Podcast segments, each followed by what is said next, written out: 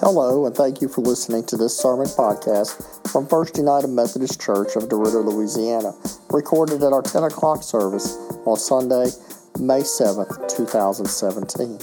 The text for the day comes from 1 Peter, the second chapter, starting at verse 19. For it is a credit to you if, being aware of God, you endure pain while suffering unjustly. If you endure when you are beaten for doing wrong, what credit is that? But if you endure when you do right and suffer for it, you have God's approval.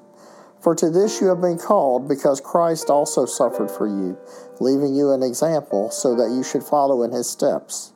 He committed no sin, and no deceit was found in his mouth. When he was abused, he did not return abuse. When he suffered, he did not threaten, but he entrusted himself to the one who judges justly. He himself bore our sins in his body on the cross, so that, free from sins, we might live for righteousness. By his wounds you have been healed. For you were going astray like sheep, but now you have returned to the shepherd and guardian of your souls. It's one of my favorite anthems of the last half of the 20th century in the church. Those four words are transformative words. In remembrance of me, eat this bread. In remembrance of me, drink from this cup. This morning, as we visited with the confirmation class, and we talked about the sacraments of baptism and communion, these words came up in remembrance of me. But I think you and I need to take time in the Easter season to ask ourselves what is it exactly that is worth remembering? And why is it important for us this week in this passage? As we have been doing since Easter Sunday, our series is on He is risen, and now what? And in those words that Michael read from 1 Peter, we hear the now what.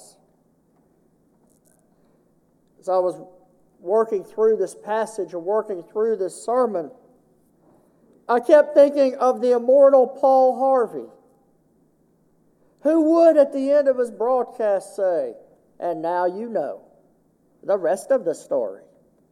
And it was a way for Paul to bring you in to a story that you may not have known, or that you may have forgotten, or one that may have had a different wrinkle than what you may have known originally. And then these words to First Peter this morning, these words found in First Peter this morning. I think we now know a few realities that can be easily forgotten as the rest of the world has moved on from Easter. The rest of the world, as we can see through shopping and other things, is wrapped up in Mother's Day, it's wrapped up in Memorial Day, it's wrapped up in whatever crisis of the day you, you want to find in our country. But you and I are still basking in the glow of the resurrection. We're still bathing, bathing in the glory of the Easter season. And because of Easter, because of Christ's resurrection from the dead, because of the resurrection of the one whose body and blood we remember through the sacraments. We are reminded why this is important. I don't know about you, but there are days that life can be hard. there are days where we question Everything in our lives, we question our relationships. We question our commitments. We question those in the public arena. There are days where we question God. I promise you this, and I will make no exception on this one. If you have not at some point questioned God, then I will tell you chances are good you have no faith. Because there are those days that we can look at our lives and go, as Jesus said, My God, my God, why are you forsaking me? It could be a tremendous material loss. It could be an emotional loss. It could be a political loss. It could be something that is said or done in various places that are important to us. And we go, wait a minute. How, God, if you're there, why am I going through all of this? Well, in these words to Peter, now we know not the why, but we see redemption. First thing we see is that he's going on and he's saying, For it is a credit to you if being aware of God you endure pain while suffering unjustly. If you endure when you are beaten for doing wrong, what credit is that? But if you endure when you do right and suffer for it, you have God's approval. Now, let me be clear. I am not saying and do not leave here thinking that I am saying that every piece of hell that you go through is because God's trying to teach you a lesson. We do not worship a God of causation, we worship a God of redemption. And in these words, we do not see words of causation, we see words of hope because we know now the first thing we learn from this passage is that we have God's approval not because of the situations we come in. We do not have God's approval because of how things come out. We have God's approval through faithfulness.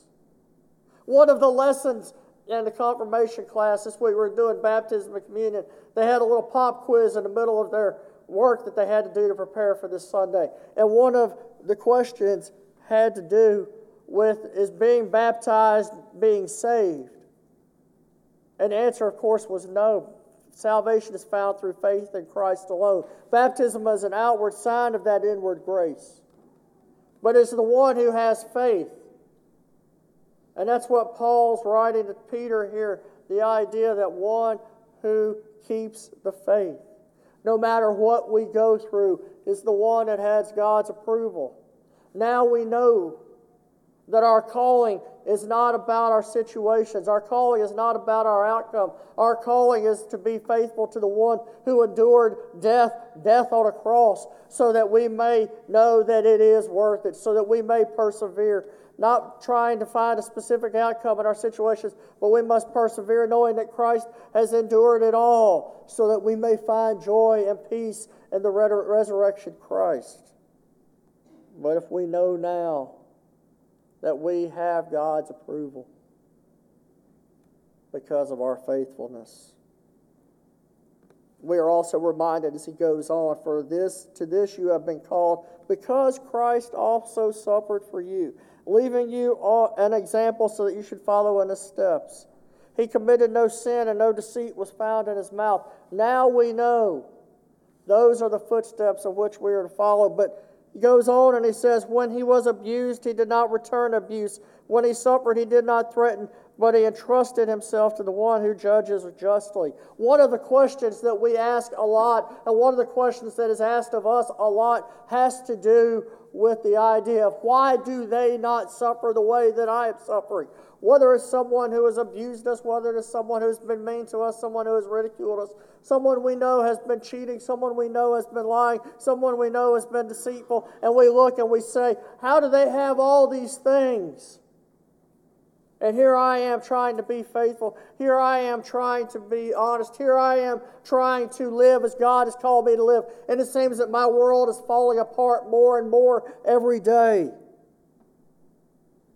We know that because of Christ's work, through his life, his death, and his resurrection, that ours is not to be a spirit of retribution but ours is to be one of trust. We now know, the second thing we now know is that because of what Christ accomplished on the cross and rising from the grave, we are not about the business of vengeance or revengeance.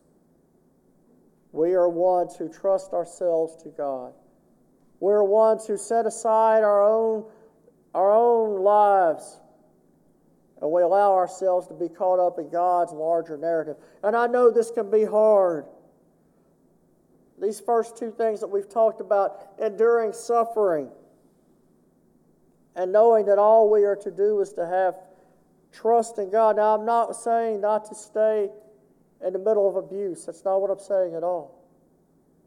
What I'm saying is, in times of trial, we are, now we know ours is to have faith in God. And we now know that when we go through hardships, when we are abused, when we are, it's not about retaliation. It's not about vengeance, but it's about trust. Now, there are ways in which societies deal with those who commit crimes of abuse, those who deal with that deal with crimes of inflicting pain and heartache on others. But as for God, and as for our relationship with God, ours is not to trust in the outcomes of worldly measures. Ours is to trust in God to be with us every step of the way. After all, we see it on the cross. And now we know the third thing. He bore himself, he himself bore our sins in his body on the cross so that free from sins we might live for righteousness. By his wounds we have been healed. Now we know that we are no longer bound up by sin and death and destruction, but we have been given the gift of freedom of life in Christ. The question we have to ask ourselves this morning is what are we wrapped up in the most? Are we wrapped up in our circumstances? Are we wrapped up in our issues? Are we wrapped up in our despair? Are we wrapped, wrapped up in our hopelessness? Are we wrapped up in our pain? Are we wrapped up in our anger? Are we wrapped up in all these things that make us want to scream vengeance? Or do we want to be caught up in living for righteousness because by Christ's wounds we have been healed? See, we don't find healing by finding what we want here on earth. It's a hard lesson for us to hear because every fiber of our being wants us, wants those who hurt us to experience the same pain for themselves. And Christ says, I have endured everything so that you may have righteousness and that you may have peace. And the question will come back well, Lamar, that's all nice and well and good and sounds good from the pulpit on a Sunday morning, but let's talk reality. Let's talk reality for a minute. There is nothing that we hold near and dear to in the matters of this world that is not eventually going to go away. Nothing. After all, on Ash Wednesday, we are reminded as from ashes we come and to ashes we return, even those we love dearest. At some point, either we're going to outlive them or they're going to outlive us. We can be caught up in loving an institution. It can be a school, it can be a church, it can be a political party, it can be a politician, it can be a, anything. And we must remember that our joy is not found in our earthly associations, but our joy is found in Christ. Our fulfillment is found in Christ. Our peace is found in Christ. And in this week's passage, we know and are reminded of these things. We are reminded that we might live for righteousness, not to get not to get what we want, but to get what God has taught us and what God has shown us. For when we allow ourselves to get caught up in the anger of self righteousness, when we allow ourselves to get caught up in anger and despair, where we want retribution and we want vengeance, we wind up not in the glow of Easter Sunday, but we wind up in the mobs facing Pilate on Friday where they yelled, Crucify him, crucify him, crucify him. Where, dear friends, are we going to find ourselves this morning? Are we going to find ourselves in the crowd yelling to Pilate, crucify him? Or are we going to find ourselves on the road on Easter Sunday morning where Christ appeared? Are we going to live for righteousness? Or are we going to live for vengeance? The question belongs to us as individuals, and it belongs to us as a body. But I want to challenge you on this. This morning, as you come forward to receive the sacrament of Holy Communion, may you take time to meditate and to focus on the absolute violence that is represented in the bread and the cup. And it is represented not to give us a sentimental hallmark morning, moment on a Sunday morning, but it is given to us so that we may have a way of life. a way of life that endures anything because we know in Christ we have been given everything. we give, we come this morning not for a sentimental hallmark story to make us have a warm fuzzy on the inside, but we come eating the bread and drinking the cup because we have entrusted ourselves to the one who judges justly. And we come and we eat the bread and we drink the cup not for a hallmark moment that gives us a warm fuzzy, but we come and we eat the bread and we drink from the cup so that we might live for righteousness because by his wounds we have been healed. And the only way we're going to find a way to live through these things we now know is to dine at that table. To try to find it any other way is pointless. Now we know and now that we know, may we live. Thank you for listening to this podcast from First United Methodist Church of DeRidder, Louisiana. Find out more about us at fumcderidder.org or on Facebook at facebook.com slash fumcdr. Have a blessed day.